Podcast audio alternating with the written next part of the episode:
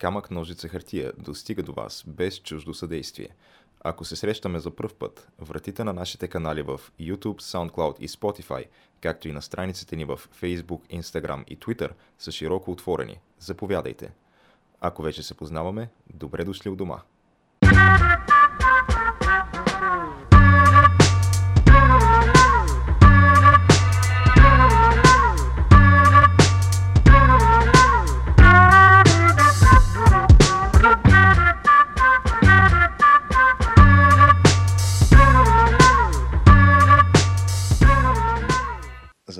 Започваме. Поредно излитане, Геш. Поредно успешно излитане, без никакви аварии, без няма никакви спънки. турбуленция, няма нищо. Абсолютно как се трябва. И то запис на тази паметна за всички нас българите дата. 10 ти ноември ли? 10 ноември.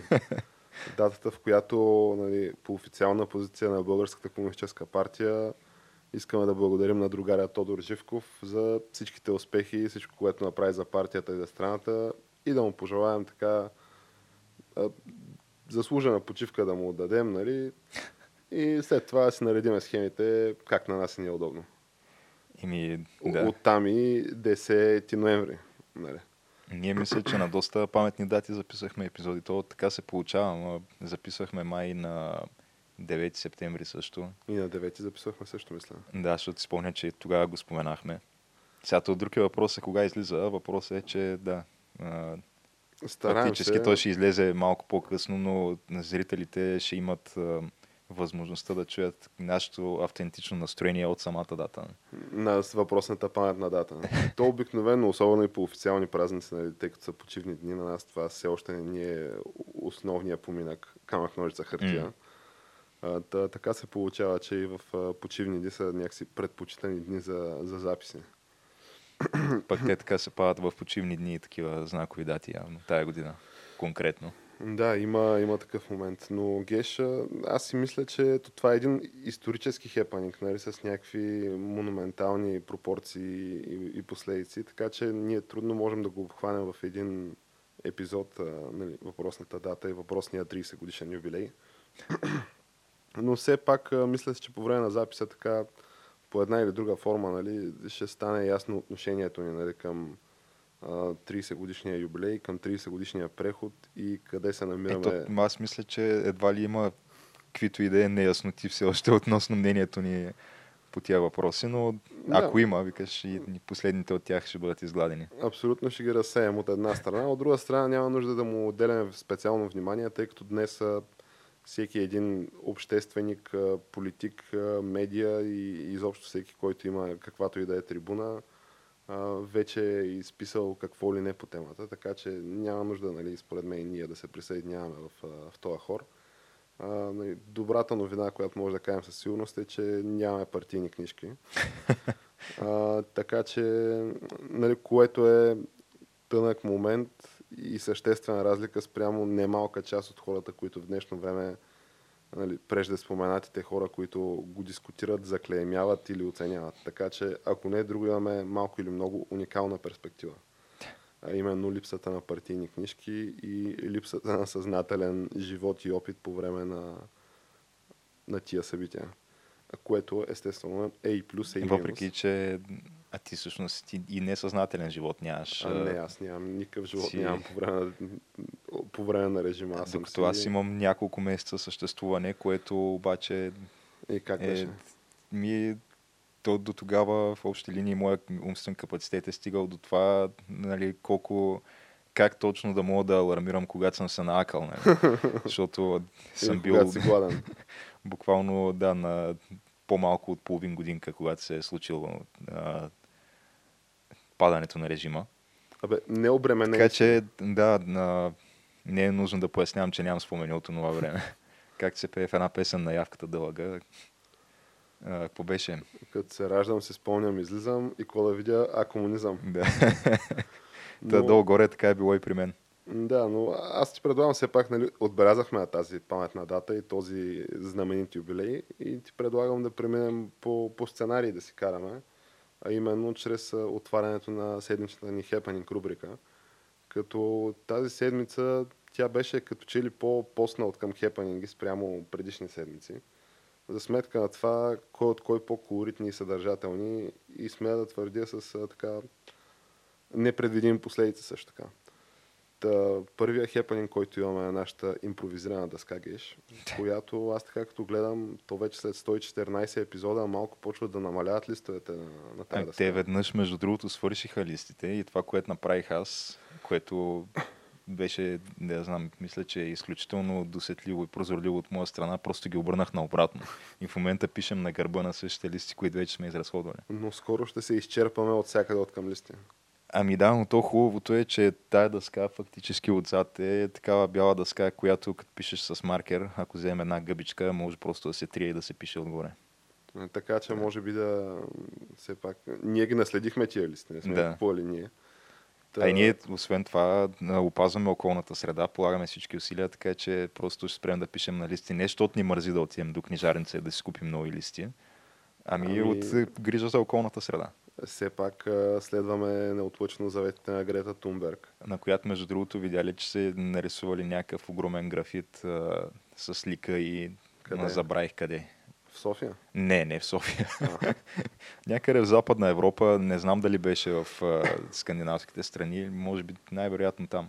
Ако не е там, А ще е или ли- Австрия, или Германия, нещо а има ли като отарче нали, за, за дарове, жертвоприношения, свещи, такива? Не, обаче, параклисче, Това, не, което беше интересното е, че по някаква причина, нали, снимката, която видях аз, беше малко приближена така и ти фактически виждаш само лицето, нали, не виждаш коса и така нататък. Само самите черти на лицето, а по някаква причина много, много мощно напомняха на Путин. Не знам защо. Имаше някаква убийствена прилика, се едно гледаш Путин като дете. Какво намекваш, Геш? Ами не, просто според мен случайно се е получило така. Аз не казвам, че тя прилича на, на Путин. А и то Путин като дете е малко разтегливо понятие, понеже нали, другата конспирация, интернет конспирация е да се извадят някакви 300 годишни, айде не 300, там 120-40 годишни снимки нали, на разни малки деца и, и да се наложат до снимки на Путин. и човек остава с впечатлението, че той е някакъв такъв а, пътуваш във времето едва ли не. Ами, не е изключено според мен. Сега, ние сме обсъждали не веднъж и два пъти теориите на Стамен Стаменов, който той се е изказвал за тези, по тези въпроси. Не? Факт е, че Как за него... световният елит има възможността, т.е. има способността да пътува през времето и да ходи в други измерения и така нататък, други галактики, да се среща с а, техните обитатели. И да краде 17 000 тона, тона четиримерно марсианско злато. Да, най-голямото говорейки за- престъпление е извършено от човечеството, между другото. Буквално ограбиха ни. Съсипаха тази планета Геш. Но говорейки, нали, за, понеже спомена професор Стаменов, този така дълбоко уважен от нас учен, с който мисля, че делим по всяка вероятност една и съща офис града, но не съм го мяркал из коридорите, иначе да му бях предложил до сега да ни гостува. И аз не съм, мяркал съм единствено този Тео Ангелов няколко пъти в асансьора. Така и един път в а, Фантастико. Ма каза ли му нещо, господин Ангелов, едно автографче нещо? Е, не, не съм. Аз бях а, такъв стъписан от присъствието на такова звездно присъствие Е, да, в такава то близост до мен. и Не Човек, знаех как да когато се озове в такава близост с а, своите кумири, наистина малко, малко се стъписва. Но на темата за професор а, Стаменов, в момента тече една, то е юбилейна година на, на БНТ тази година. И тече, мисля, че всеки ден Юбилейно от? От основаването? от основаването. И всеки ден тече едно предаване БНТ на 60. А, и веднъж, нали, понеже телевизията майка е дълбоко уважана институция от мен и съответно, когато си пусна телевизия, често, колкото и рядко да случва това, често пъти то е на първи канал. А, да представи си моето удивление и изненада, когато, както си вървеше на, на заден план БНТ на 60 под вещото ръководство на Драго Чая. а, Той го води всеки ден ли той, това? той го води. Ми, то мисля, не е лайв това предаване, но има всеки ден такова предаване. И- Или от понеделник до четвъртък, нещо такова. А какво показват някакви архивни кадри от историята на БНТ или? Архивни кадри, плюс нали, хора, които са под една или друга форма работили с, с телевизията. А, та представи си моето въодушевление и изненада, когато видях професор Стаменов на архивни кадри в БНТ. Познах какво правеше Геш. И отново свиреше на зъби Марселезата. така ли? Понеже нали, а, аз и преди в а, така, някои наши чатове съм Ама то е било някакво инцидентно участие, не е, не е бил на щат в БНТ по някое време. Доколкото разбирам по-скоро инцидентно участие, подобно на инцидентното му участие в America's Got Talent, където също свири Марселезата на зъбите си.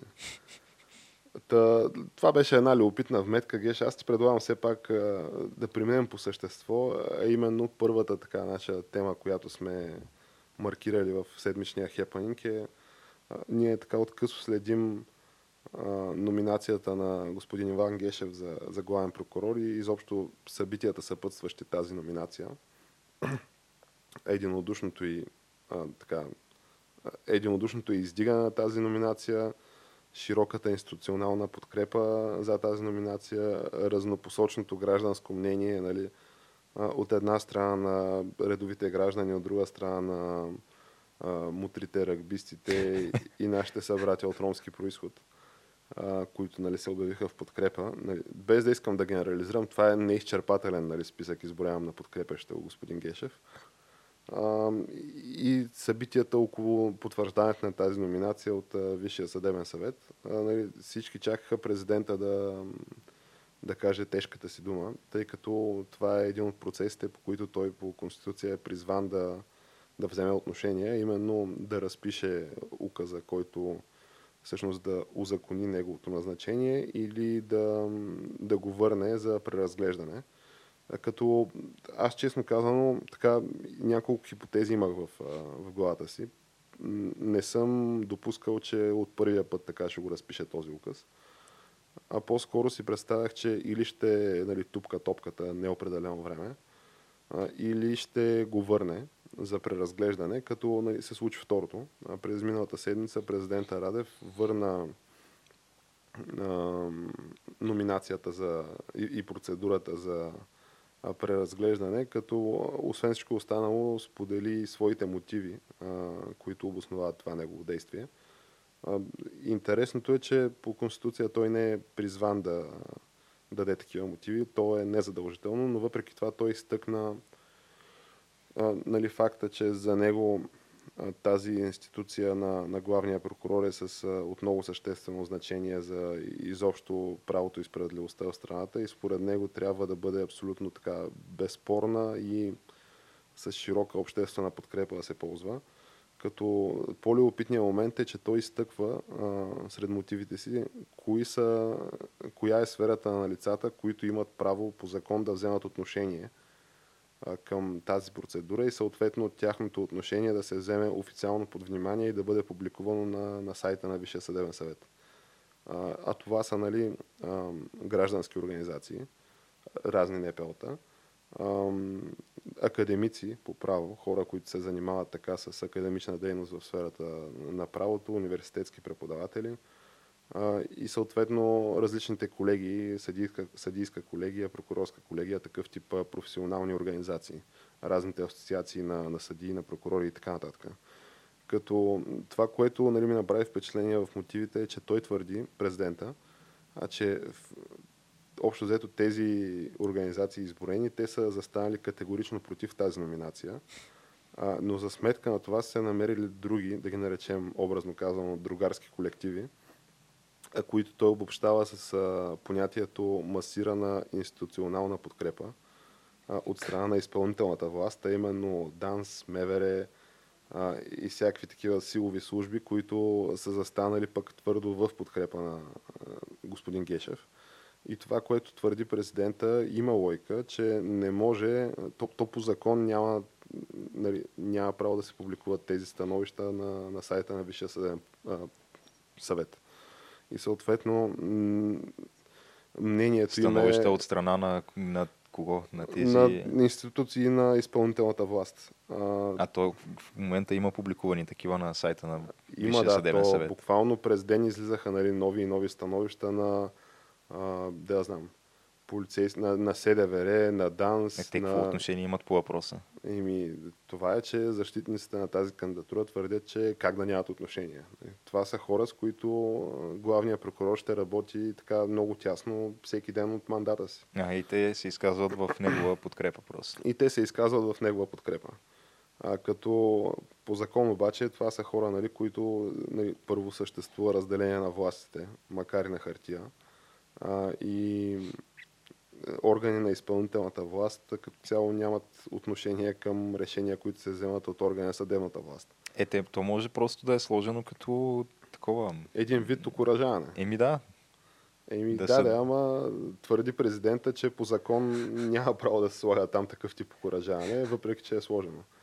А и нали, това е част от мотивите му. Нали, друга част от мотивите му са а, изобщо, че нали, самия кандидат трябва да бъде пример за безкорисност и а, така да, да е пазителя на, на разделение на властите, на правото и на, на гражданските свободи на гражданите.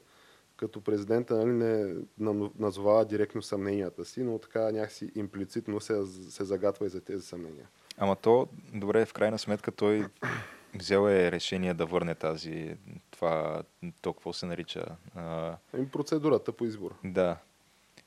Което в крайна сметка нали, той го е обосновал по някакъв начин това решение. Въпросът е какво реално какво на практика ли? може да последва от това и то е, че просто те ще му го пратят втори път, при който втори път той вече няма право да го върне. Ами, именно това ме озадачава мен в момента, тъй като аз някакси лично се надявах ако действително президента нали, и институцията, която той представлява, има нещо против този избор, а, то в Конституцията не е записан срок за кога във времето трябва да бъде взето това решение. Съответно, можеше изобщо да не взема такова решение и да каже на нали, широката общественост, че няма намерение в скорошни срокове да се произнесе. Което факт е, че щеше да предизвика един вид нали, криза. Ето, да, ще предизвика някакъв вид политическа криза, може би. Ами и политическа, и може би някаква институционална криза. Нали, а то в такъв, в такъв случай какво следва? Тоест, Назначава кой, се кой временно изпълняваш длъжността. Mm-hmm. Който временно изпълняваш длъжността си, назначава от същите хора, които нали, назначават и избират, са избрали господин Цацаров и господин Гешев. Та нищо чудно да бяха избрали господин Гешев за временно изпълнява длъжността, знам ли. Но щеше да е ясен сигнал, че има нали, поне една институция в нали, родината ни, която така остро се противопоставя на този избор. А и докато в момента, нали, насякъде, където прочетеш някаква статия от професионални коментатори и, и хора с отношение нали, към, към този избор, всеки твърди, че това приветства решението на президента, приветства и мотивите му то на мен ми се струва малко един вид измиване на ръце. От гледна точка на това, че те вече заявиха лицата, които действат оперативно по избора и по процедурата, че благодарят на президента, включително и господин Гешев. Той благодари на президента, че е спазил Конституцията в разумен срок и очаква процедурата да продължи, като под това си има предвид заявките са да си се прегласува и да му се върне отново за подписване не е прецедент това. Председателя на Върховния административен съд беше избран по същата схема. А, нали, с първо връщане на указа и последващо гласуване. Така че това, което ще стане в близките, може би, един-два месеца, тъй като то няма, няма време, а, около средата на януари изтича мандата на настоящия главен прокурор. А, така че това, което ще стане до около месец, предполагаме, да му се върне на бюрото отново указа и той да бъде с вързани ръце, където нали, да каже, че ето аз го подписвам, но нямам друг избор просто. Което ми се струва доста удобно нали, от гледна точка на печелене на политически капитал. Все пак президента Радев мисли за своето преизбиране.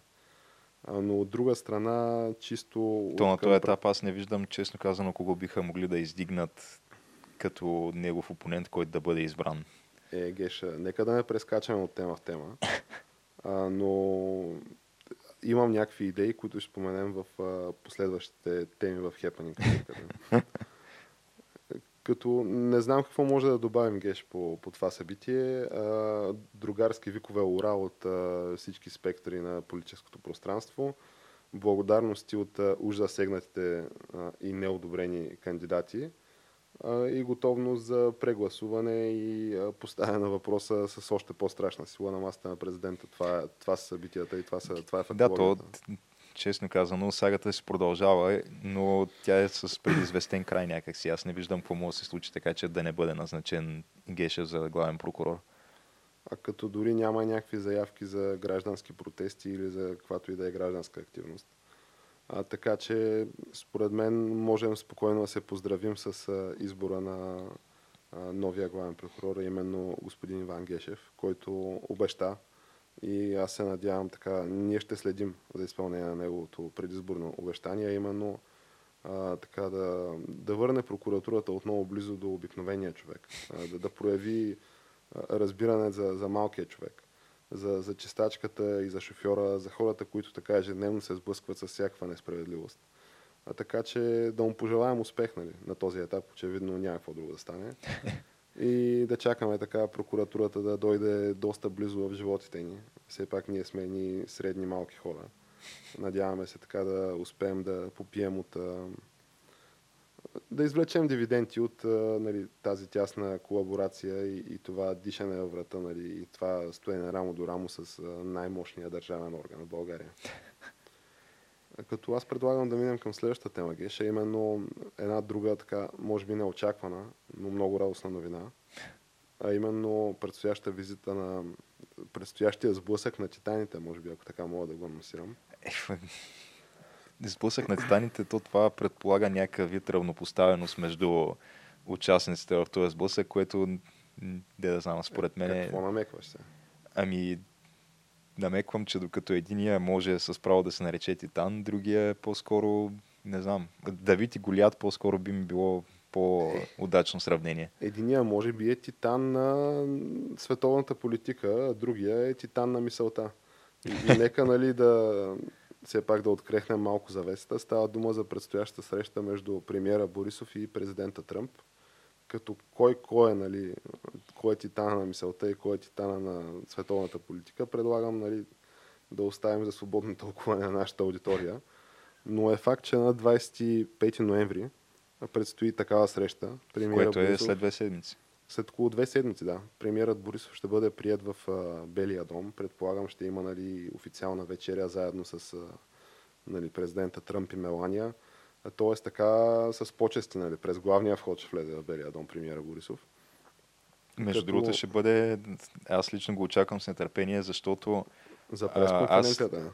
Ами, да, и като цяло искам да видя, когато Тръмп за първи път изрече нали, думата България, в каква светлина ще бъде и по какъв начин ще се конструира речта в общи линии това изказването пред медиите.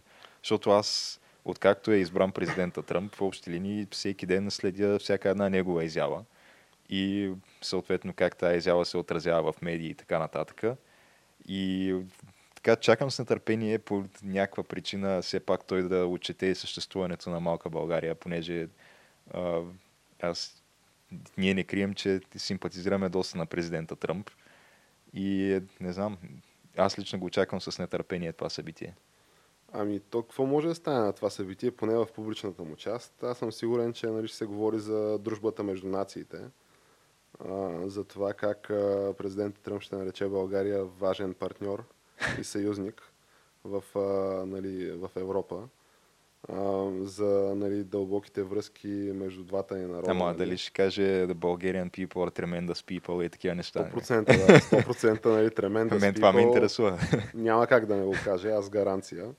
А, друго, което би казал, според мен, са нали, важността на нашето стратегическо партньорство в сферата на военната индустрия и в сигурността.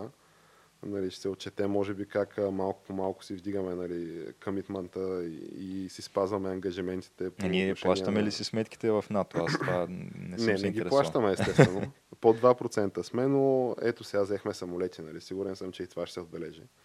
Така правилният стратегически избор.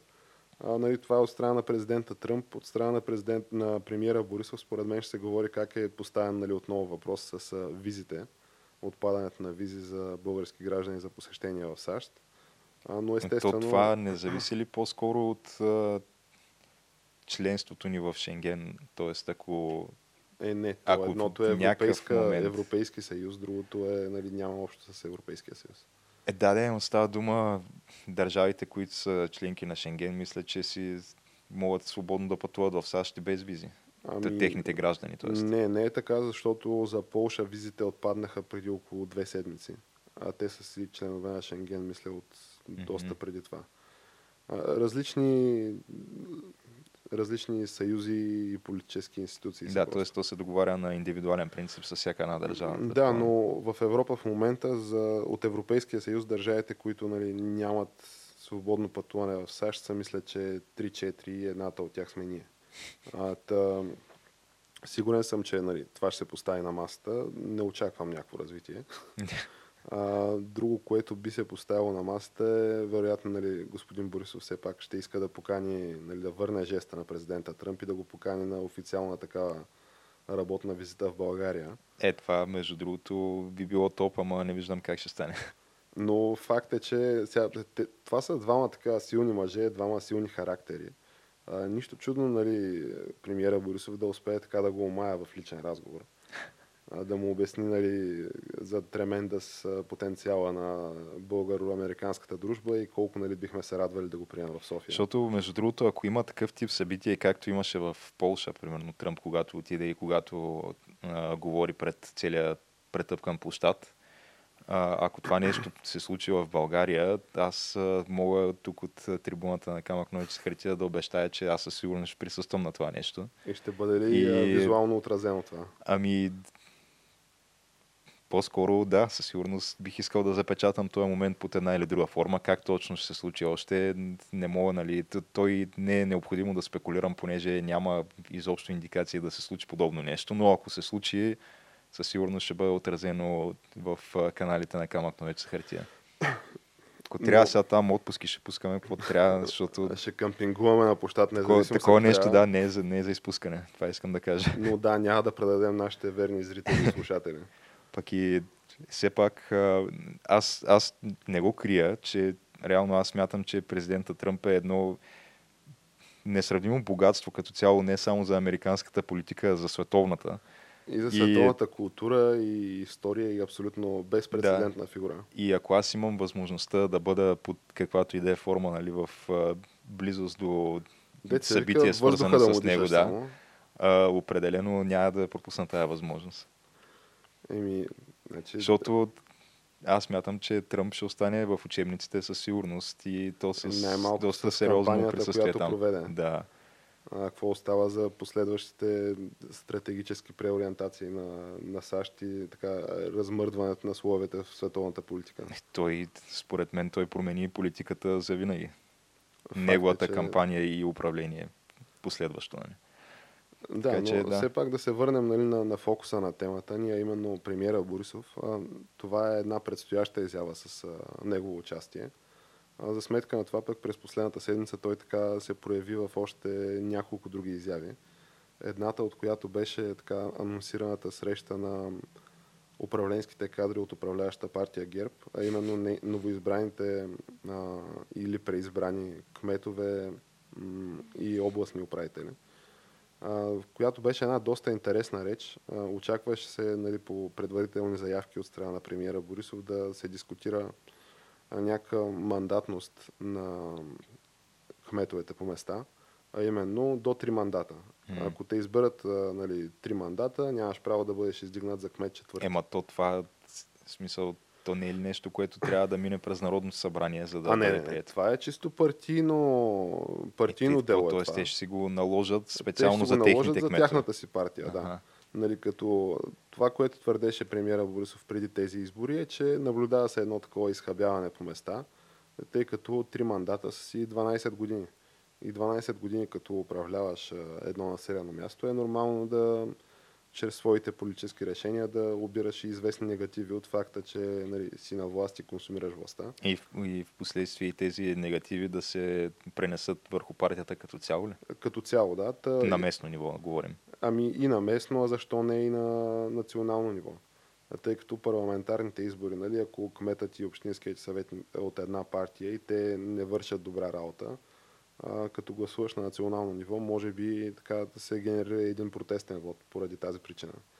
Но противно на така, очакванията на наблюдатели не се случи тази заявка да се дискутира изобщо тази тема. Та изглежда на този етап по-скоро при анализа на следизборните резултати се оказва, че абсолютно в рамките на статистическата грешка е това влияние, нали, това изхабяване, което се генерира от Но ми е интересно как са, го, как са го измерили. Ами, сега... Според изборни резултати или как? Не съм а, нали, присъствал на срещите, където се е дискутирала методологията за това мерене, но факт е, че преди изборите се твърдеше, че ще се въведат такива промени, а след изборите дори не се споменават. Та, може би някъде по средата се е анализирала, анализирали се данните и се е преценило, че това не е нещо, което заслужава се хаби време и енергия да се имплементира.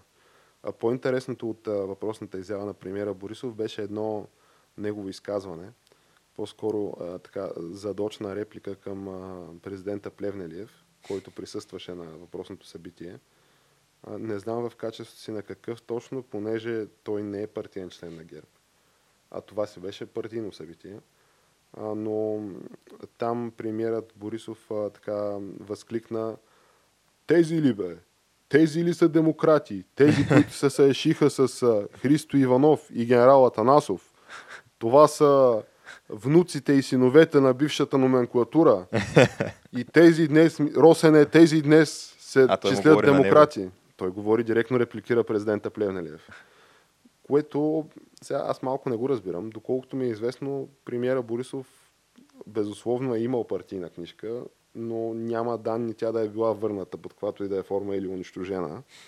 Това от една страна. От друга страна, сега точно бодигарда на другаря Живков и негов личен шофьор да говори нали, за този бил син на, е, ма, сега, те, на БКП мен... кадър. Он е бил а, брат на БКП Ако го питаш него, той ще каже, че това са били чисто професионални отношения, които са имали а, те. Нали? Не, просто такова е било времето. Не, не, че са споделяли обща идеология, просто да. Понеже и до ден днешен нали, в редиците на политическа партия ГЕРБ си има така хора, които са принадлежели към партийния апарат преди промените хора с партийни книжки, хора, нали, деца и внуци нали, на видни партийци, да не говорим. А, но изобщо така, плюс хора с а, принадлежност към бившата държавна сигурност. Така че от позицията на какъв точно излизаш, нали, говориш за а, едва ли не треската в чуждото око, не виждайки градата в своето, ми е доста куриозно като изобщо като твърдение, но факт е, че може би така укрилен от факта, че продължава да събира най-голяма електорална подкрепа на фона на всички останали партии. И тези избори минаха и отминаха и нали, няма съществена промяна в властовия баланс. А премиера Борисов може би така е почувствал прилив на ентусиазъм и особено в репликите към, към президента Плевнелиев. А и той беше малко или много провокиран от президента Плевнелиев и това ме връща към предната ни тема за президента Радев Геш, където а, ти каза кой може да бъде издигнат, а, който да има шансове срещу президента Радев. И отговора взе да се прокрадва вече и публично. А именно президента Плевнилев твърди на въпросната сбирка, а, че предстои генералски сблъсък. И назовава поименно генералите. А, генерал от а, българската армия, а, генерал Румен Радев, срещу генерала от МВР, генерал Бойко Борисов. Това... Да, направи се, прокрадна значи... се един анонс. То хубаво, нали? То, това се говори от доста време, мисля, за амбициите на Бойко Борисов да се кандидатира за президент, но не виждам според мен не, не няма да спечели, ако той се кандидатира. Защото той, това ще бъде една кандидатура потикната от неговото такова схващане, че в общи линии мога да издигнем всеки и той ще спечели. Защото фактически ти, когато гласуваш на парламентарни избори, не гласуваш колкото и да се знае предварително, че Бойко Борисов ще бъде избран за министър-председател в последствие, все пак неговото име не е там в бюлетината. Ти гласуваш за политическа партия ГЕРБ и а, фактически останалите ти альтернативи са БСП, там а, разните патриоти и така нататък. И по тая линия избираш ГЕРБ, които в последствие пък а, а, избират Бойко Борисов за министър-председател. Но когато лично неговото име бъде поставено в бюлетината и ти трябва да отидеш и да сложиш там хикче срещу Бойко Борисов, е, не ми се вярва нещата се развият по същия начин. Някакси. Ами, и аз не мога да го разбера този бодър Защото той очакваше, той, той че, че има самочувствието, че ще спечели, това е ясно, само че той това самочувствие го имаше до такава степен, че си мислеше, че няма какво да стане и Цецка Цачева ще бъде избрана, което беше един а, феноменален провал. А има и предвид и, че ако действително застане нали, като кандидат за, за президент, най-малкото, което е вече ще му се наложи да влезе в а, предизборен дебат с някой в лично да. качество. Нещо, което поправиме ако греша, но аз не помня това да се е случило в близките 10 години, откакто той е начало на държавата. Той да е влязал еднолично в дебат с свой нали, пряк преди, след, предизборен опонент. А, а честно казано, така, той има доста сериозно дар слово, премиера ни. А, но когато няма кой да му отвръща или да му задава неудобни въпроси. На, на неудобните въпроси се сърди, цупи а, така и нервничи. Докато в един предизборен дебат с президента Радев, сега, не твърдя, че като цецка ще му се наложи да плаче нали, в студиото и да, да се излага пред цяла България. И да казва, аз мога да съм Мога наднормено тегло, мога да съм грозен, мога да съм стар, Ама... а пък съм добър човек. Я, не Това ли е най-важното? Не твърде, че до там ще се стигне чак, но не изключвам така да има някоя и друга засечка по пътя към а, заветните а, два мандата от по 5 години ам, имунитет от а, всякакво преследване съдебно и прокурорско, нали, което очевидно е голямата цел в, а, в тази игра.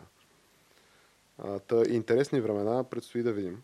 А, не знам дали има нещо, което да добавим по тази тема, Геш. Ма, аз и не виждам каква причина би имал той да се кандидатира за президент конкретно, при положение, че с оглед на настоящата така, политическа обстановка и въобще с оглед на да го кажем към момента партиите, които евентуално ще се явят на парламентарни избори след те кога са до година ли са, не, не помня. 2021. Ага, добре, след 18 значи след... месеца. Да, така че поне аз към момента не виждам да има някаква альтернатива и да, да се случи нещо, така че да не бъде отново ГЕРБ управляваща партия и съответно отново Бойко Борисов министър-председател. Тоест, защо той би искал евентуално да смени стола на министър-председател с стола на президент, не знам, аз не виждам причина. Все пак има и предвид, че 18 месеца са както много, така, нали, както малко, така и много време. Та, очевидно има така динамична електорална ситуация и е възможно всичко да се случи до тогава. По принцип да, макар че по-настоящем то първо, че в политиката го има един а, такъв, едно такова правило, че в общи линии на голяма част от кандидатите и голяма част от партиите най-силният им ден е първия им ден. И ако в първия ден на партия няма такава държава и първия ден на телевизия 7-8, тяхното влияние се оценява на под 10% на евентуални парламентарни избори, а, струва ми се малко вероятно това да се увеличи нали, с следващите 18 месеца, но пък може да се увеличи. Нали. Сега не съм, аз дори не визирах. Не съм социолог, така да правя такива предвиждания, но. Дори не визирах и партията на господин Трифонов, ами нали, факта, че нещата се променят, времената се менят и а, нали, това въпросното изхабяване, за което става дума, си е факт. Аз а, мисля, че на едно национално, на едни национални избори то ще се проличи дори по-ясно, отколкото на местни избори. А, но, както сам казваш, предстои да видим а, или ще имаме отново Бойко за премиер, или отново Бойко за президент. Така че ние, феновете на господин Борисов, нямаме повод за, за оплакване, както и феновете на така тънките селски лавчета и селски мурафети. така че мисля, че сме покрити за следващата петилетка и нямаме повод за притеснение.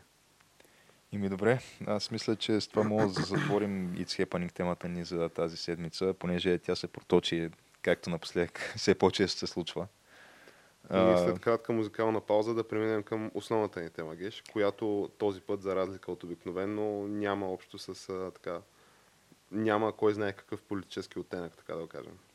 А, да, между другото, от известно време май не сме имали така. Е, не, всъщност, е, последния епизод, да. Е, макар, че той там имаше леко, леко политически оттенък. Назоваваха се разни правителства в далечния изток. Това, да. това е факт. Така че, да, след кратка музикална пауза ще се завърнем с основната тема.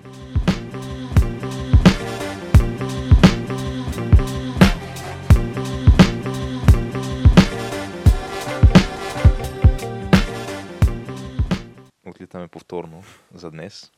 Значи второ безаварийно отлитане. Да, а, завръщаме с основната тема, която тази седмица е на спортна тематика. И а, всъщност ние отдавна се оказа, че не сме говорили за така, настоящите развития в а, най-комерциалното футболно първенство в света. По едни мнения и най-доброто, по други всъщност по-слабо от българското. Нали, то е предизвиква да. наистина много противоречия темата за английския футбол в а, обществото или по-скоро в а, спортната общественост. Но факт е, че от друга страна три години телевизионни права за английската висша лига струват около колко 15-20% от БВП-то на България за година. така че със сигурност генерира сериозен интерес и приходи. И между другото, то дори това мисля, че е показателно до голяма степен какъв точно е интереса към английското първенство спрямо останалите първенства, защото се твърди нали, от доста хора, че манията е Англия, те там се играе някакъв селски футбол, истинския футбол е примерно в Испания, Испания. или в Германия или насякъде другаде, нали? Там каквито мачове стават в Англия, такива не мога видиш никога. Но въпросът е, че докато английското първенство, мисля, че с изключение на една година, когато, защото те наистина май за период от 3 години се купуват тези права. И имаше една година, където до последно имаше неяснота относно това коя, кой канал ще купи правата и ще излъчва английското първенство. Това беше при 2-3 години, не помня точно кога. Но в последствие нали, реши се този въпрос. Купиха си ги пак там нова фактически чрез DM-ите или DM-ите чрез нова. И Кой почнаха да си ги излъчват, да. От първи кръг, нали, няма, не се пропуснаха някакви кръгове или нещо от този сорт, докато за първенства като Германия и Испания в общи линии всяка година има някаква неяснота. За Испания аз си спомням, че миналата година имаше случаи, където до последно, първо, че първите два-три кръга от първенството не ги даваха никъде, просто защото не можеха да се разберат кой да ги купи. И в крайна сметка направиха някаква схема, където два или три канала правиха партия да а, вземат да, тия да, да. права, да, и се излъчва един матч, да кажем, по Ринг, един по Спорт Плюс, един по някъде другаде си. По Булсат.com и по да. такива. И докато в Англия виждаш, че не се случва така. И там... там, който ги фане тия права веднъж, гледа си ги държи, защото то в общи линии, каквото и да си говорим, в наши дни най-много телевизия се гледа заради спорт. То това е от доста време насам. Държиш ли правата за най-касовите спортни събития, си вързал гашите нали, за следващите няколко години поне. И рекламодателите са доволни и ти си доволен. Да, факт. Докато, нали, но то отново ти сам каза за най-касовите спортни събития. А, понеже, примерно последната Олимпиада, нали, те там са си, БНТ си абонирали за, за Олимпиадите. Те не знам дали там нямат ексклюзивни права, като както на световно. Тоест, те не са ексклюзивни, ами са по-скоро те имат правото на първо предложение и ако те не могат да извадят парите, които са необходими за да се купят тия права, оттам нататък вече могат да се включват други, други телевизии. Ами не съм сигурен каква точно е схемата, но т.е. дали други телевизии просто не искат да валят тия пари или... А, няма как да не искат според мен. Ами, то това е, защото Олимпиадата, тя е с а, малко затихващи функции, чисто от към а, гледаемост в телевизионния ефир. А, това е и в световен мащаб, нали, примерно в САЩ, рейтингите на последната Олимпиада също бяха спрямо 4 години нали, пред последната Олимпиада, вървят надолу. Което щом в САЩ вървят надолу при положение, че те са всеки път първи по медали на Олимпиада. Явно просто не, нали, това, което исках да кажа е, че не всички спортове са равни. Нали, Ама може, би, знаеш, какво може би да се случва там, аз мога да поспекулирам, нали, защото говорим за някакво изхабяване, а президента Тръмп беше казал, че той съществува, той беше обещал един такъв феномен, че в един момент ще умръзна да печелиш. Нали, ще стане tired of winning. И може, може да се проявява в Олимпиадата първо. Може просто американците да са tired of winning и вече да ни им пука за Олимпиадата, въпреки че всеки път печелят класацията по медали в края на, на форума. Аз но не бих може да не е този така, вариант. Не, знам. не бих изключил този вариант, но Геш, говорейки за Tired of Winning, аз те помолих да коментираме английската премьер лиг. А, точно от гледна точка нали, на факта, че ти няма нужда да укрием си един така доста върл фен на Арсенал. И, Ами, а, как е? другото, Умори ли се да печелиш? Това ми е въпрос. Определено точно обратното, нали? Не съм се уморил да печеля. По-скоро аз от толкова време не съм виждал печелене под каквато и да е форма, че по-скоро се уморих да го чакам и някак си с това ми изчезна ентусиазма и вече малко или много не ми пука. Тъй, че не бих се определил като някакъв върл фен на Арсенал. Нали, си гледам, следя на мачовете. А, ако нямам нещо по-важно за правене, нали, не им давам приоритет, да кажем, о, днес има матч на Арсенал, така че Блокирам примерно, целия ден. Не мога да, да отида еди къде си или да правя еди какво си. Примерно, ако имаме а, да записваме епизод на Камък Новица хартия и същевременно има матч на Арсенал, било то някакъв а, важен матч срещу сега ще я кажа пряк конкурент, ама то От втората половина Да. на таблицата. да. пряк конкурент за какво е въпроса в случая.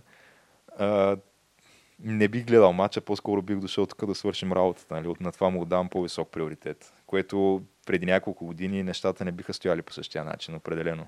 Аз го забелязах в себе си това, че почва все по-малко и по-малко да ми пука. Но то е по-скоро, че не се влагам емоционално вече, не че не следя какво се случва. Нали? Аз пак съм си информиран за а, последните събития около клуба, резултати и така нататък. Да, да, които то това, напоследък не са никак а, розови тия събития и резултати. това може би го отдавам на факта, нали, че все пак човек се променя. Нали. Твърди се, че на всеки 7 години се обновяват не знам си колко, 90 плюс процента от клетките в човешкото тяло. Тоест ти под една или друга форма, нали, на клетъчно ниво, на всеки 7 години си се обновяваш. А, та, не знам доколко има корелация между този биологичен факт и нали, факта, че с течение на времето ти се променят и приоритетите и интересите под една или друга форма. Но това също съм го забелязал и в, в себе си. Факт е, от друга страна, че мен лично от футбола генерално ме отказа националния отбор на България. А, с Е, един... те, теб те отказаха първо събитията в А група, нали? Да, и, И- и... събитията в а, Betfair, не, А, FBet F- футболна лига. FBET лига по-настоящем, но тогава си беше, мисля, че все още е А професионална футболна група. А професионална, дали не беше и висша футболна, футболна лига, Геш? Ами, аз не помня кога точно беше направен този преход между АПФГ и Висша лига. А, може би висша лига беше... А, То Висша лига мисля, че беше за един сезон, после стана първа лига, после стана F5 лига. Ами, то както и да е кръстят тая лига, на свинче звънче, като сложиш, то си е пак свинче, така че няма значение, нали, как се казва. Но факт е, че, нали, може би, а, нали, футбола като цяло го отнесе при мен а, поради локалната му разновидност, която винаги съм твърдял, че ти го гледаш, нали, то прилича на футбола, ама не е баш такова. Та, може би незаслужено, нали, покрай сухото изгоря и мокрото, нали, в моя случай, но а, конкретно за да се върнем на темата Геш, а, а, големия въпрос, който всички се питаме, нали, е това ли е сезона на Ливърпул? А, големия въпрос, който всички се задават всяка година. Ами, сега то, първо, че не един и два сезона е имало, когато е имало такива настроения, долу-горе по, на По този етап време на на сезона, да, годината. на, на, то, по това време, а, които в последствие не са, не са стигали до така бленувания резултат, който се чака от над 30 години вече. Техният преход Така също че- продължава, Геш. Да, но, но всеки път, ако слушаш нали, обществените, пак така, в спортната общественост настроения, всеки път а, с нещо, този път е по-различен от предните пъти. И така и в момента, нали, този път е по-различен от предните пъти, просто защото а, играят добре, имат треньор, който е надъхан и който успя да, да обедини цялата съблекалня, плюс феновете около тая кауза и около себе си като личност, освен това. А, има някаква харизма и нещата вървят добре. Въпросът е, че те нещата тръгнаха добре, може би до голяма степен по инерция от факта, че те спечелиха Шампионската лига миналата година. Не направиха кой знае какви трансфери това лято. И, но въпреки това и въпреки а, скептичното отношение на голяма част от феновете им поради този факт, че не направиха трансфери лятото, докато основните им конкуренти направиха, те си мислеха, че Uh, мани го, той е клоп, гледай го, никакви футболисти не взе, не знам как иска с същия отбор от миналата година да бием и тая година, то не става така. Обигран и... отбор, какво искаш повече? Да, обаче няма резервна скамейка, нали? То това е основната болка на феновете на Ливърпул, че имат си едни много добри 11 титуляри и това е. До там се приключва. Ако някой от тези е извън строя, няма кой да влезе да го замести. Но въпросът е, че въпреки тези настроения тръгнаха много силно. Мисля, че тръгнаха с 7 или 8 поредни победи в, на старта на първенството. Мачкаха. Обаче в един момент почна да се прокрадва да едно такова усещане, че вече няколко поредни мача се случи, в които ги взимат малко на клизма, как се казва. На футболен език. Да, т.е. мъка, мъка, мъка цял матч. И в един момент обаче нещо става и там след 88-та минута в времето, което то е било наричано по много различни начини през годините. Така наречения Фърги Тайм. Да, едни го наричат Фърги Тайм, други по други начини. Успяха се да вкарат там по един гол и да, да или да се спасят от загуба, или да вземат победата. И това вече се случи 4-5 мача, поне които аз си спомням. А, така беше с Шефилд, така беше с а, Лестър, така беше с Манчестър Юнайтед. Така беше и а, последния им матч, който обърнаха срещу Саутхемптън ли беше? Мисля, че срещу Саутхемптън, да, с два гола 88 и 92 трета минута, нещо е такова.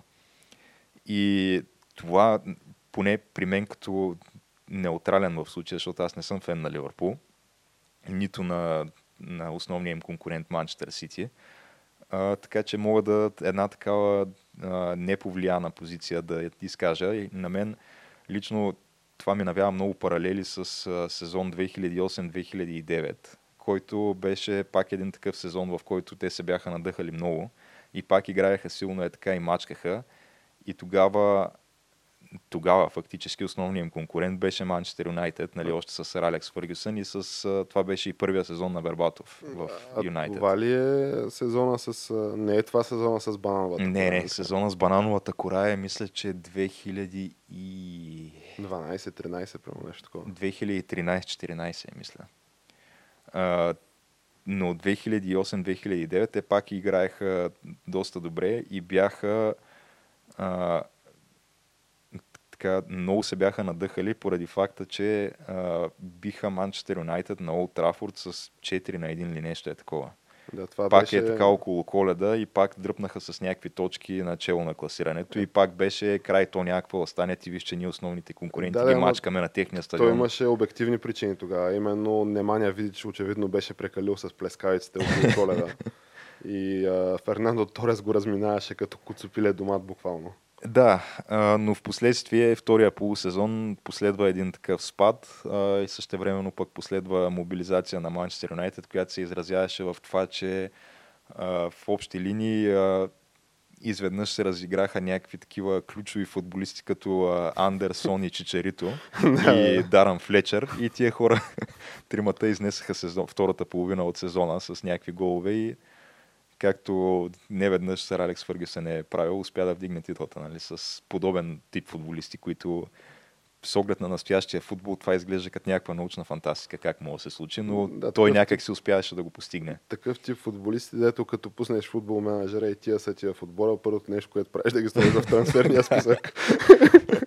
това са някакви футболисти, които те, техните кариери в момента, в който са напуснали Манчестър Юнайтед, те оттам нататък са по някакви средняци, нали сега той... Конкретно Флечер, той играе ли някъде все още? Е, не, макар че той вече е и на възраст, мисля, че ако играе някъде, то ще е по някакви долни дивизии, нали? съвсем закономерно. Но той дори и в а, така наречения си атлетически пик, не мисля, че е бил кой знае какъв играч в нито един момент. Макар, че едновременно с това беше абсолютно ключова фигура, която изнасяше мачове. да. Когато трябва да се нагърбваше което как точно ставаше.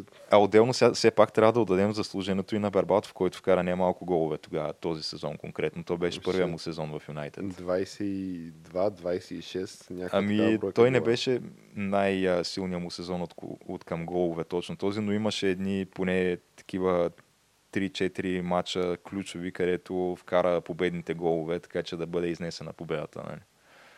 А, така че да, аз съм сравнително резервиран от към това от сега да приписвам титла на Ливърпул, както много хора правят и вече доста мнения чух. Където, а не, не, тая година вече, тая година я взимат, някакво остане. А, добре, Геш, как би коментирал любимата ти тема, именно конспирацията Лестър през този сезон? Лестър, между другото... Спомня ли си да се откажеш от а, така, дългогодишната си теза по повод шампионската титла на Лестър, че абе има някаква схема там, има някаква конспирация? Ами аз съм на мнение, че наистина нещо стана там точно този сезон. А, просто защото ако е имало някакъв сега аз не седя в стаичката там а, с хората с предшиитовете, които отчитат гледаемост и така нататък. А, може би ако те са видяли някакъв спад в а, тия цифри и в тия спредшитове, според мен едно такова събитие като шампионска титла на Лестър определено би преобърнало тренда. Понеже това ти дава а, после основание да твърдиш а, за си поне 10 години напред, че всичко е ние, почтено, всичко е точно. Нашето първенство е най-равностойното. Ето вижте отбора, който миналата година едва се спаси от изпадане, тая година става шампион. Покажете ми го това в Испания, покажете ми го в Германия, Франция и така нататък. Няма как. Няма къде да го покажеш това, да. Единствено в България може да покажеш нали, отбор, който влиза от трета дивизия във втора, след това от втора в първа и накрая шампион. Да, и, години и вероятно ще щупи рекорда за най-много поредни години. Да, вероятно ще бие там Celtics, Rangers и всякакви такива рекорди. А, да, така че не знам, аз имам едно на ум нали, за тая титла на Лестър, въпреки че все пак беше си едно готино такова романтично нещо, което не виждаш често в модерния футбол. А, но тази година Лестър също се представя доста добре и те имат а, за треньор небезизвестния Брена Роджерс. Ага. Стар Брендо, както е по-известен, да. Брендо, който беше а, още един от хората, които трябваше да, да стават шампиони. И... Чието балон се надуваше и надуваше в Ливърпул. Да, и с лозунга с Брендо и Хендо към титлата. който лозунг сам по себе си мен би ме било срам да го изрека неиронично. Да, та, очевидно нали, не, не се получиха нещата, но би било един доста такъв мощен шамар с опакото на ръката в лицето на всеки фен на Ливърпул, ако Брендо по някакъв начин успее да докара Лестър до титлата, пък преди това не е успял да докара Ливърпул. Ще се каже, че ето вижте не е било проблема. Защото по-настоящем Лестър дели второто място с Челси а, с равен брой точки, което да, бих казал, че е доста такова сериозно постижение, имайки предвид, че нямат кой знае какви играчи. Сега те си играят все още с uh, Джейми Варди, който си им е основния кадър. Да. Но все пак това е човек, който не трябва да забравяме, че до преди 6-7 години е играл на аматьорско ниво в uh, някъде долните дивизии. Но стана ли шампион на Англия? Стана. Стана шампион на Англия. Не мога, това е нещо, което никой не може да му отнеме никога. Да както и малко хора могат да обяснят на практика, нали? Да се прибягва до някакви теории на конспирацията. А човека, специално за Джейми Варди, за него се знае, че той пие около 3 или 4 Red Bull на ден, за да може да поддържа тези качества, които има футболни. Като той лично е казал в интервю, че сутрин след закуска задължително удря един Red Bull. Едно Red Bull, че. Да, после те имат, нали, обикновено се тренират дворазово. Имат тренировка след това. Преди тренировката удря още един Red Bull и след това преди втората тренировка удря още един Red Bull. И вечер преди и... лягане още едно. Не, вечер преди лягане не, но ако има матч а, в а, деня и преди матча удря един Red Bull също. А Геш, знае ли се стоиността на рекламния договор на Джейн Варди с Red Bull за това се спекулира? Не знам само? дали има такъв, не е потвърдено това. А, но да, по-настоящем Ливърпул са първи в класирането с 6 точки преднина, но а, ние в момента, в който записваме този епизод, което може би, нали, така замисляйки се по въпроса, ще да е една идея по-удачно, ако всъщност записа се случваше утре, понеже днес предстои матча между Ливърпул и Манчестър Сити, двата основни претендента за титлата, който в една такава основна тема ще, ще е добре да мога включим и резултата и впечатленията от този матч. Но... Е, можем в хепанинга да обобщим нали, впечатленията си от този матч следващата, следващата седмица. То на практика ние изказваме генерални впечатления за развитието на сезона до момента. Да. Като знаем, че нали, един матч така не печели титлата, особено в Англия където често стават изненади между нали, възблъсъци с по-малки и по-непретенциозни съперници Макар, че то за какво става смисъл, как може да наречеш професионален отбор в, и то в Висшата лига в Англия, непретенциозен съперник, при положение, че то бюджетите им са някакви доста на брой десетки милиони паунди.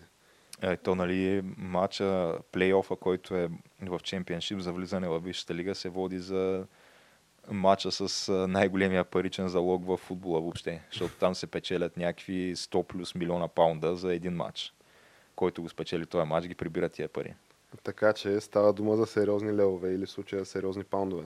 Да, те тези пари идват от а, футболната асоциация, плюс а, ТВ права там за следващия сезон, в който те ще бъдат в а, най-високото ниво на английския футбол. Та, да, общите сметки възлизат на... То това беше и преди доста години, когато от когато е моята информация, че тогава беше в размер на 100 милиона паунда, те до сега са се увеличили със сигурност. При положение, че както нали, споменах в началото на разговора ни, 3 години ти права в Англия са колкото 15% БВП на България. за сериозни, сериозни паундове става дума. Да, определено за финал на Шампионска лига мисля, че и до ден днешен победителя прибира 100 милиона евро. Аз мислех, че дори са и по-малко от 100. Мислех, че наградния фонд общо на финала е около 100 и се делят, нали? Може и така да е, даже, да. Ами, добре, Геш, ние нещо друго по тази тема. Има ли каквото да отбележим? Е, има. Сега все пак още не съм говорил и за сезона на Арсенал до момента. То това който... беше основния въпрос. Да. Какви са развитията там и нали, да успокоим феновете на Арсенал, все още сте пред uh, Тотнам. Да, Но... което то към момента това не е кой знае какво постижение, защото Тотнам съм мисля, че някъде е в първата половина на таблицата са, но да, мисля, че са на около 8-9 място, нещо такова. Нямат излъз на Европа към този момент. Не, определено нямат. И а, да, за Арсенал специално то... Ще връщате ли Венгер беше... на пожар? Това е голям въпрос. Венгер май няма да го връща на пожар, но то за Венгер имаше сега спекулации, че може да отиде в Байер Мюнхен, понеже те Байер Мюнхен в момента са с временно изпълняващ длъжността менеджер. А, но то там реално мисля, че беше представено първоначално като че на Венгер му е била предложена работата, но той се колебаял или нещо такова. Впоследствие се оказа, че май не е точно така. По-скоро той се е предложил на Байер, а пък те малко не са го искали. Те се колебаят. да. Малко са били разменени ролите, но не ми се вярва Венгер да се върне в Арсенал. А, а какви а, са спекулациите? Кой е следващия меч? Ами то първо имаше спекулации, че нали, сега толкова трябва да направим едно обобщение. Треньор на Арсенал към този момент е Унай Емери, който е известен с това, че той спечели три пъти поредни Лига Европа, Лига Европа с отбора на Севиля, което а, бих казал си е едно стабилно постижение като цяло. Нещо, което Друг влиза не е в визитката на, да, на, на, на менеджер, който го постигне и си остава там. Да. А, но от друга страна, то в същата тази визитка има и някакви други такива знакови постижения негови, които са с малко по-негативен оттенък. На първо място, че той по някакъв начин, а, непонятно как, успя да изгуби титлата с ПСЖ, когато беше менеджер на ПСЖ.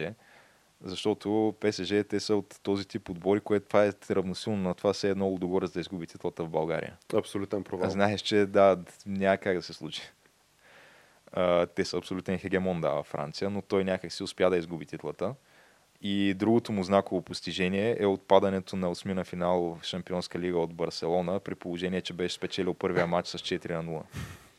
Така че след тези две постижения той беше уволнен от ПСЖ и престоя там едно неизвестни няколко месеца без работа и беше Почина назначен си, в Арсенал. Да.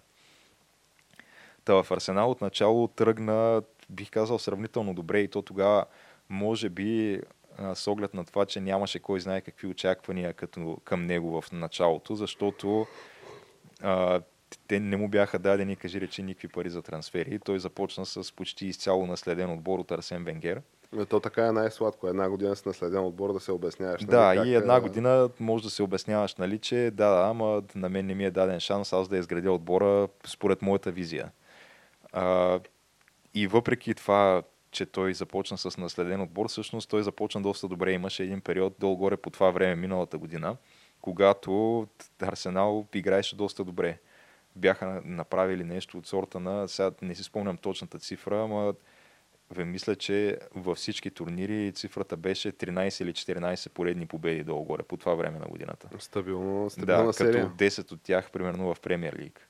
И в последствие нали, имаше спад, което беше очаквано и то се обясни с това, че да, да, ама той реално всъщност това, което направи в началото, то беше подвиг, а пък сега виждаме реално, Това е реалните реалността възможности на отбора. Да, но спокойно, нали, той виждаме, че Се предстоят трансферни паузи, много добре се дойдат. представя. Да, ще има пари, ще се купят футболисти и ще станат нещата.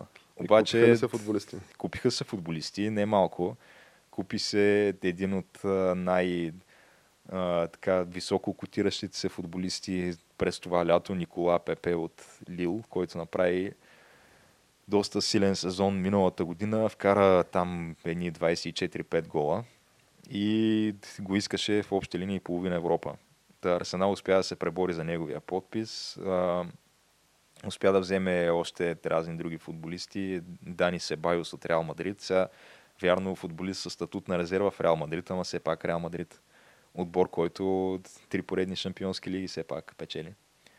И та той дойде в Арсенал. А, взеха се там още разни млади играчи. Киран Тирни от Селтик и а, в последния ден от трансферния прозорец Давид Луис от Челси. Който... Сериозна селекция. Да, защото от, на Арсенал от много години насам проблема е защитата. Играе се в общи линии, а, стремиш се да вкараш повече голове, отколкото ще допуснеш, защото е ясно, че ще допуснеш а, поне един, а може би и два-три гола във всеки един матч. И този проблем се решава според визията на Юнай Емери с а, привличането на Давид Луис, казваш. Така. Ами, нещо такова, явно. Да, плюс, а, че се завръщат някакви защитни кадри, които бяха контузини миналата година.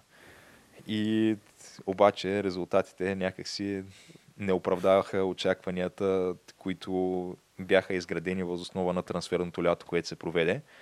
И съответно към момента Арсенал е мисля, че вече с а, пет поредни мача без победа, от които четири поредни от тях са в Висшата лига. Като най-прясна е вчерашната загуба от Лестър с 2 на 0, която по принцип се говореше преди, понеже преди този матч с Лестър, през седмицата имаше матч за Лига Европа с Витория Гимараеш. А, а преди това беше, а, мисля, че два хикса в Висшата лига и отпадане от Ливърпул за купата на лигата. За и- престижната купа на футболната асоциация. Да, това и се говореше не на футболната асоциация, а даже купата на лигата. А, това, което лигата. беше Карлинг, после беше Capital One, сега е мисля, че Карабал, а, което е някаква мексиканска енергийна напитка, ако не се лъжа. Но въпросът е, че се говореше преди мача с Витория Гимараеш за Лига Европа, че на Уна Емери е поставено ултиматум и ултиматума е да спечели следващите два мача или да, да, се си търси търси друга отбор. работа, да, да се търси друг отбор. Той освен, че не спечели следващите два мача, даже не спечели нито единия от тях. Той направи хикс и загуба. Хикс с Витория Гимараеш и загуба от Лестър с нощи. Така че, а, между другото, при втория гол на Лестър, понеже Арсенал загуби с 2 на 0 с нощи, а, целият стадион, феновете на Лестър започнаха да скандират а, ще бъдеш уволнен на сутринта.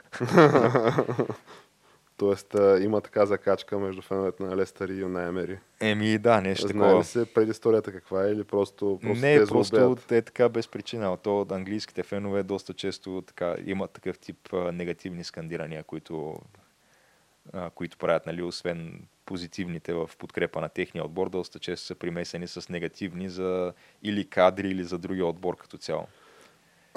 А, но към тази сутрин все още няма новина за уволнение на Уна Емери, така че Тоест, прибързано пяха тези песни феновете на Лестър. да, чака се. Сега аз четах някакви анализи, че а, няма толкова лесно да бъде уволнен той от страна на ръководството на Арсенал. Защото има огромна Защото- неустойка. Ами, не, по-скоро това не беше изтъкнато като причина. А, причината беше, че първо той, Арсен Венгер, беше начало на Арсенал, мисля, че 22 години. Като съответно оттам нататък то е някакъв такъв период, където ти малко не знаеш как въобще ще продължи да се развива този отбор след тази ера Венгер То си е ера. и какъв отбор де-факто ще бъде Арсенал след това. Тоест ти трябва да градиш някаква нова идентичност изцяло. И там нататък от тези управленски решения зависи, особено в началото, каква ще бъде тази идентичност, според мен, за обозримото бъдеще. И а, се говореше в един анализ, който четох, че те умишлено те искат да избягат от идентичността на клуб, който си сменя треньорите на всеки няколко месеца, както правят а, примерно Манчестър Юнайтед и Челси. И българските отбори, примерно Да. ЦСКА София. Определено не искат Арсенал да бъде такъв тип отбор. Другото, което е някакви позитиви в играта на Арсенал се изтъкнаха от типа на да, може резултатите да са слаби, обаче пък поне в атака отбора играе добре и основният футболист, който беше купен да вкарва голове, Пиер Емерик Обамеянг, той е вкарал за два сезона 50 гола. Така че неговата игра се изтъква като позитив. И долу-горе това беше, май други позитиви нямаше. А липсата на успехи, трофеи и класиране са си просто страничен ефект от, Ами нещо такова, но те все пак от растежа на отбора и има и новата предвид, визия и че идентичност. собствениците на Арсенал са американци. Стан Крионке е основният акционер в клуба, който той е известен с това, че той е най-богатия спортен бизнесмен в САЩ като цяло. Той държи, мисля, че два отбора в НФЛ, държи някакви отбори в NBA, в MLB, в всичките там основни техни лиги държи отбори. Дали той, дали сина му, защото и той е Беше и чрез подставени вкаран лица да, в също. бизнеса. Та, той човека си е на първо място, бизнесмен и на първо място си се стреми към печалба. Него, първо, че той е крайно откъснат от английския футбол и английската фенщина като цяло. Той е, за него това не представлява кой знае какъв интерес. Той иска накрая, дете се вика, спречи и туета да са в зелено, както сме говорили не веднъж и два пъти. А и другото, което е то, това, което представлява американския спорт и това, което той познава като въобще спортна принадлежност към някой клуб, е много по-различно от това, което представлява спорта в Европа и в Англия конкретно. Еми, Защото не в можеш да САЩ пренесеш е... Арсенал в Бирмингам Да. и да кажеш Арсенал с кой Бирмингам и, да си има фенове трудно. Именно, да, това не можеш да го направиш в Европа, докато това в САЩ е някаква редовна Стандартна практика. практика, Даже самия той го направи, мисля, че преди една-две години в, с единия си отбор от НФЛ. Тези, които бяха а, сега не мога да си спомня, Рамс е отбора. А, не си спомням в кой град се намираха преди това, но той купи отбора и го премести в Лос Анджелис и вече са Лос Анджелис Рамс. Построи, им, мисля, че е нов стадион. И да, това нещо там е приемливо и просто феновете, как се казва, са окей с това нещо. Могат а, толерантни са към припознаването един. Ами то те даже те не припознават, защото феновете, които преди това са ходили на матчове на този отбор в другия град, те не продължават да ходят в новия град. Просто хората от новия град а, изведнъж а, Имат, появява се един нов отбор там и започва да се да има матчове от НФЛ там всяка седмица и те хората просто като форма на забавление си ходят там да пият по една бира, да издат по един хот-дог и да гледат американски футбол. да издат по един а, сандвич. И в общи линии, да, тях кренвирш. не ги интересуват някакви традиции или такъв тип неща. Тя ги интересува, че аз съм от Лос Анджелес, този отбор пише отпред Лос Анджелес, викам си за тях. Тая сълта нямам какво да правя, билета Да. е 20 долара, отивам. В общи линии, макар че той не е 20 Те, долара. те, Малко не е 20 повече е, долара. да. А, така че да, той според мен е това, че не се печелят някакви трофеи, по принцип не му е водещ приоритет на него. Водещ приоритет му е да, да е на Финансовите печалба резултати отбора. да добре. А той отбора по настоящем е на печалба. А още ли плащат феновете на Арсенал най-скъпите билети във Висшата лига? Ето, освен Висшата лига и в цяла Европа, мисля, да. Плащат така най-скъпите билети. господин Крионке няма от какво да е недоволен всъщност, като замислиш. Ами, да, от тая гледна точка със сигурност няма какво. Нали, стадиона вече е изплатен, който беше построен а, в 2003-2004 година, или кога се мести Арсенал на, на Емиратс. Защото дълги години това се изтъкваше като причина а, за слабите резултати и за неспособността на Арсенал да се намеси в борбата за титлата. Да, да, ама ние построихме стадион, сега имаме големи разходи, трябва този стадион да се изплаща, няма как да се влагат пари за футболисти, които конкурентите могат да влагат. Така, От че... друга страна, Геш, хора в България изплащат апартаменти по 30 години. Арсенал е изплатил стадион за 15, така че 15, т.е. стадиона мисля, че беше изплатен още 2011-12 година. Ми ето, значи за така, под 10 че години. за под 10 години е изплатен този стадион, да. Така че то си е постижение за мен. Това е и достойно за уважение. Е, определено да.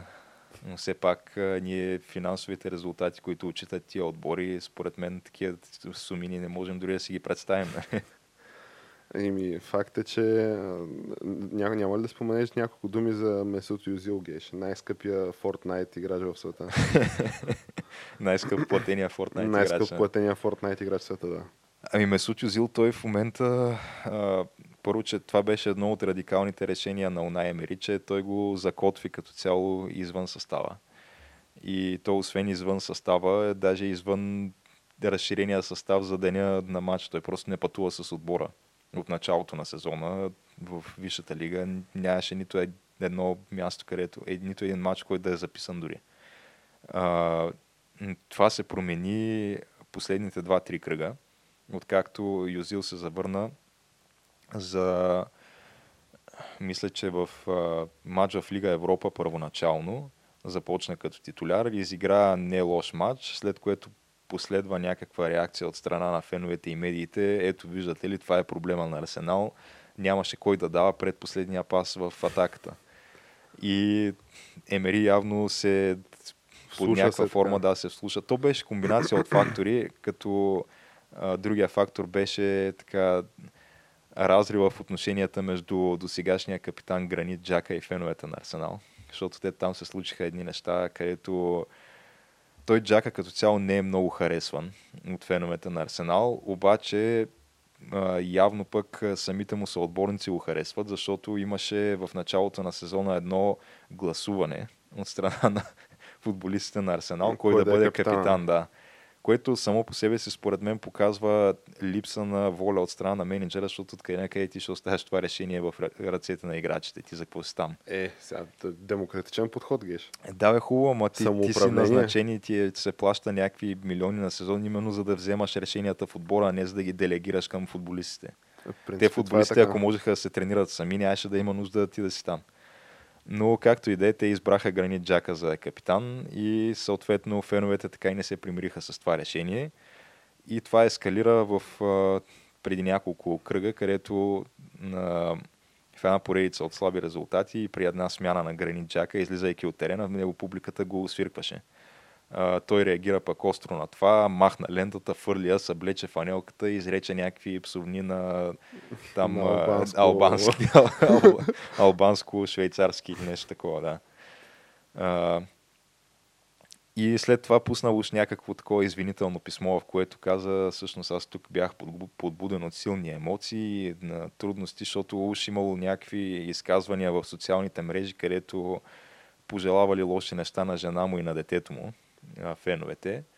И него това му въздействало, затова реагирал така, но всъщност той не Всъщност ги не мислил иска, тези неща. не Да. иска да спре да получава по милион левове на месец, иска да продължи да ги получава. Така Да, въпросът е, че му. От този момент нататък Гранит Джака не е попадал в групата на матча. Също за сметка на това пък Юзил се върна в групата. Едно лошо момче е вънка, друго лошо момче е вътре. Така. Да, въпросът е, че в феновете на Арсенал, какъвто все още все пак под някаква форма се наричам аз, а, остана впечатлението, че Унай Емери, освен че тактически не му се получават нещата и резултатите не вървят, той тотално е изпуснал и контрола над съблекалнята, защото се случват някакви такива неща. Другото, което се говореше е, че често се случвало по време на матч, камерите са улавяли как определени футболисти от Арсенал се подиграват вербално с треньора Унай Емери, като му подмятат някакви такива реплики подигравателни. А, Като, например, Ами, сега те, те се подиграват с това, че първо той английския на Унай Емери не е много добър, даже изобщо. А, той едва, когато го назначаваха, успя да скълъпи някакви такива заучени реплики на пресконференцията, в която обявяваха назначението му. Уж в последствие нали, малко се подобри, ама то от нула до приемливо ниво не се стига за година и нещо.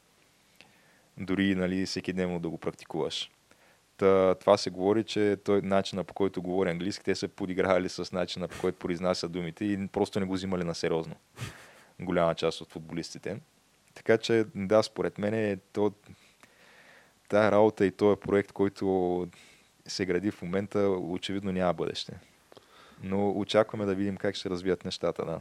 Тоест, Геш, аз ти предлагам нали, просто два, два извода да обобщим и може да приключим с основната тема, но ти твърдиш, правилно ли разбирам, че ти твърдиш, че тази дългосрочна визия нали, в крайна сметка ще бъде градена от друг треньор и, и, и тази клубна идентичност нали, и това желание да не се променя треньора всъщност може би по-скоро се отнася за следващия, а не за настоящия треньор. Ами... Аз с такова впечатление оставам на база на нашия разговор.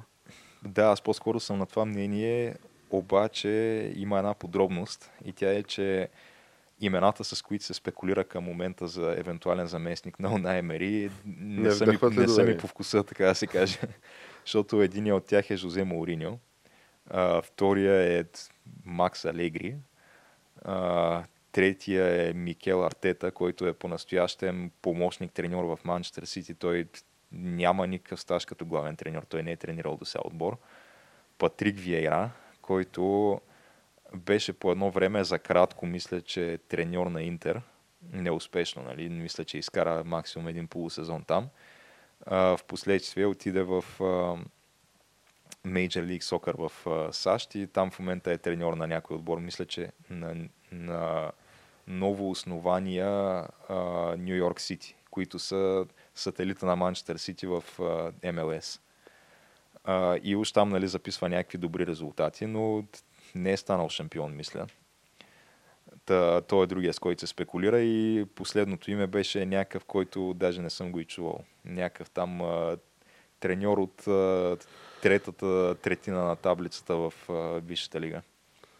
Така че към момента да, няма изгледи следващия, който дойде да е с нещо по-добре от Наймери. Така че ако в момента се направи треньорска рука да е с някой от тези Изборите. изредените, да, съм по-скоро малко скептичен. Да. Не си склонен да, да дадеш шанс, така ли? Еми, май не съм склонен да дам шанс, да. Добре, и другия по-важен въпрос, нали, предлагам така позитивно да завършим нали, тази дискусия е а, имаш ли информация как се отразява включването на, в състава на Месут Юзил на неговата Fortnite кариера? Това е според мен нещо, което вълнува зрителите. Е, той кариера мисля, че няма в Fortnite. По-скоро той и... се изявява като Даже не знам дали е стример. Не, мисля, мисля, че не стримва, но профила му е по средно 8 часа на ден прекаране в Fortnite. Толкова ли станаха вече? Аз по едно време цифрата, която знаех, беше за между 5 и 6 часа. Еми, 6-8 часа сега. Той може и там брат му, жена му може да ширват профили, знам ли? Ами виж се, аз, доста аз съм на мнение, че той Юзил вече каквото е можел да даде на футбола, поне на такова топ ниво, го е дал. И оттам нататък той може да си наблегне нали, на семейния живот и на а, тези приятелските отношения с а, хора, които биха могли от тук нататък живота му да му дадат един тласък за професионално развитие. Именно както знаем, той е много близък приятел с, с президента на Турция Реджепта и Пердоган. Да, той му беше кум на сватбата. А, и според мен е едно такова продължение на кариерата в а, личния отбор на Ердоган Истанбул Башак Шехир ми изглежда много добре. Хем, освен това, жена му е мис Турция и е звезда в а, не един и два турски сериала, които хитови турски сериали. А така да? Да. Така че, според мен, той там би се чувствал много добре. Едно, че мястото в отбора, а и очакванията към него няма са толкова високи. Мястото му ще е гарантирано, защото все пак кума му е да, да, няма начин. Собственик на този отбор, да. А, жена му ще си е там наблизо, ще може да си върти кариерата като а, филмова TV звезда. И той ще може да си цъка Fortnite. Аз не, то просто няма негативи да, в тази това ситуация. Си е, еми, освен да му пожелаем скорошно изтичане на договора и да се реализира възможно най-бързо нали, тази концепция за професионалното му и лично. На мен ми изглежда като програма максимум това за него, да. Еми аз мисля, че Следващия етап той, в живота му. Мисля, че и самия той не би бил недоволен от такова развитие, така че освен да му го пожелаем. Да, да не говорим, че в Турция, къде, къде времето е по-хубаво, отколкото в Англия, абсолютно. там слънчево курорти. Какво ти искаш? Истанбул, по-голям град от Лондон като цяло. 20 милиона, да. Много голям град.